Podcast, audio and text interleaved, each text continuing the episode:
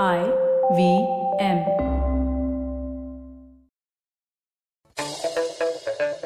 Here's your smart fact of the day. I'm sure all of you who listen to Smarter with Sid are obviously familiar with what a TED Talk is and what TED is. But did you know TED actually was conceived in 1984 by a guy called Harry Marks? Yeah, that's surprising because we all associate the current curator of TED and TED Talks and you know the the entire franchise uh, model that TED is on with a guy called Chris Anderson who essentially took it over from 2002 did you also know that in 2018, the annual membership fee for TED was around $7,000?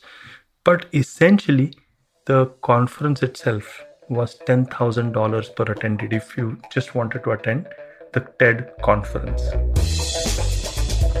Let me begin with a confession, right? I mean, that's what we do at Smarter with Sid, right? What we do is that we uh, build a little bit of a context after we build that context then we actually understand well we start off with a smart fact then we build a little context then we go down to first principles if there are any the deeper truths and then some takeaways if we have any takeaways for us to use you know or for us to be aware of whenever we are making any decisions in our career work life etc right so that's the overall broad level sort of flow of this particular talk, which is not a TED talk, but it's my podcast.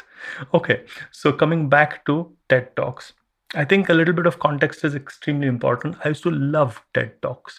In fact, when it went online, which was in the early 2000s, is when I came to know about it. Obviously, TED was centered around technology, entertainment, and design, but it hardly ever stood by those things only. In fact, they became uh, more and more across the field those ideas worth spreading. And that's what probably TED was. They, they were ideas worth spreading. And I used to love TED Talks. I used to listen and get completely immersed in a TED Talk. And I used to be, you know, the whole world was opening up to me. And I'm sure people of my vintage used to love TED Talks as well. And, you know, there, there was a lot of feeling amongst people my age that I'm going to give a TED talk one day, or yes, I want to attend a TED conference in Vancouver one day, and, and stuff like that. But if I notice over a period of time, it seems to have diluted. And while it has many references, even in movies like, hey, this sounds like a TED talk, or even some of my lectures, students have kind of said that, you know what, this sounded like a TED talk, which I kind of took as a compliment. But the fact is that these TED talks have kind of diluted, and I was wondering why. And this is where I do the deep dive the deep dive actually shows me two or three things. The first thing is when TED started coming into our imaginations, not as the conference, but when it started going digital, it was a place wherein I could really learn new ideas. They were so brilliant, they were fantastic, and eventually they allowed me to connect the dots, etc. But at that point in time, YouTube okay was a very interesting place because it only had cat videos and it was at its infancy really. And so therefore i was not getting any material of note from youtube at that point in time. Maybe youtube hadn't figured out my algorithm for me but that's that's what it was. But over a period of time the quantity of quality content okay that was a tongue twister the quantity of quality content on YouTube just increased, and I started getting into various rabbit holes. And I figured out one really crazy thing that a lot of the content on YouTube was amazing because there was no restriction.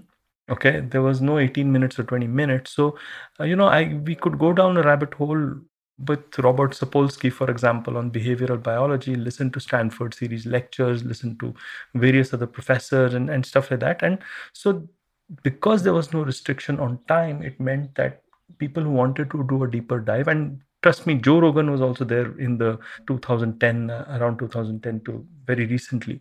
So you had these long asked videos which also served as quasi podcasts for a long time. And it was a very strange place. And i think that contributed to ted kind of going down because TED had a restrictive format, which was 18 minutes or 20 minutes. Trust me, that format is good because it allows for more concise things to happen. But the audience also evolved, and now they were thinking, which is the second reason, they were thinking that I don't think 20 minutes is a short time, it is a long time. And that kind of put the spanner in Ted's work, right?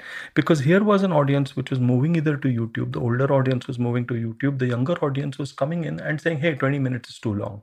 Okay, so caught between a rock and hard place. So you had these two elements, and the third element was essentially that the business model or whatever the model was was a franchisee driven one and it led to a certain level of mediocrity in the ted talks now i'm not saying it's not a good idea to get speakers around the world and and stuff like that. And some of these speakers are brilliant even in you know the tedx things right? So tedx mica is one thing tedx xyz you know and some of them are brilliant and some of them are well known some of them are not so good. So the quality became inconsistent even though ted does try very very hard to keep the quality standards really really well. I don't think that all speakers are good so the quantity might be good. It may not be woo woo, it will be scientific and on all of that. But the fact is that the quality of speakers is not good and people f- actually kind of tried to figure out how to game the format. So there became a sort of a format for a TED talk. And that was, you know, that led to its own downfalls because you could actually expect things to flow in a particular way, especially the, you know, sort of uh, dramatic sort of speakers had their own uh, but peculiar format which was immediately copied.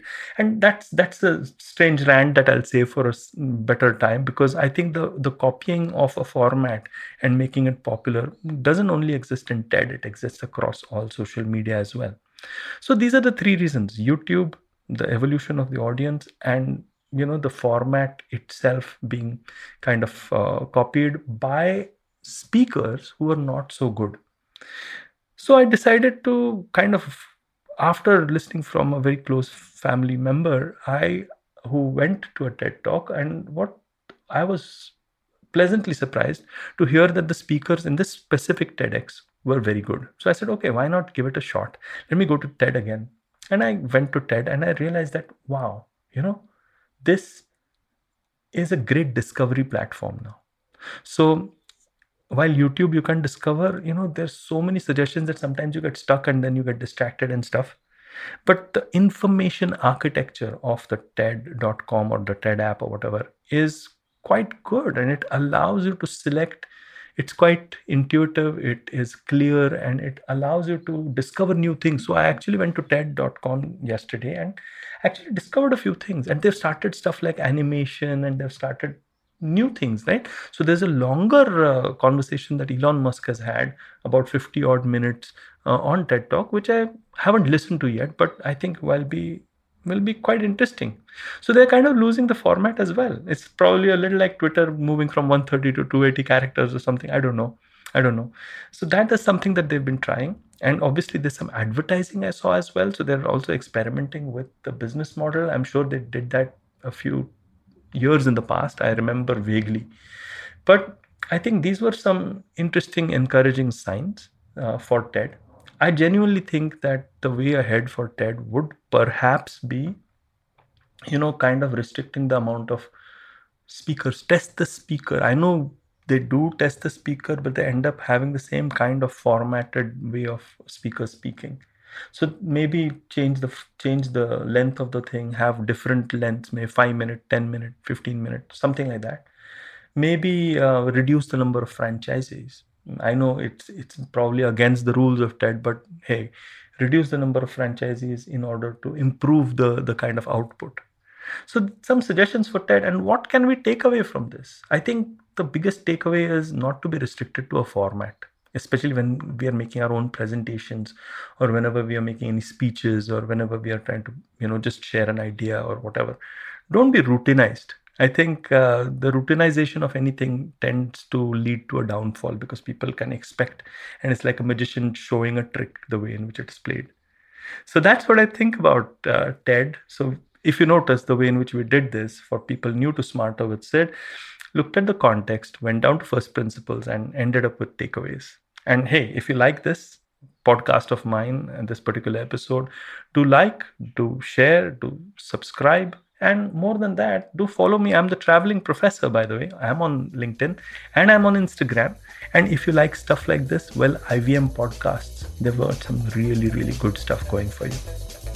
On that happy note, then, I'll see you soon. Ciao.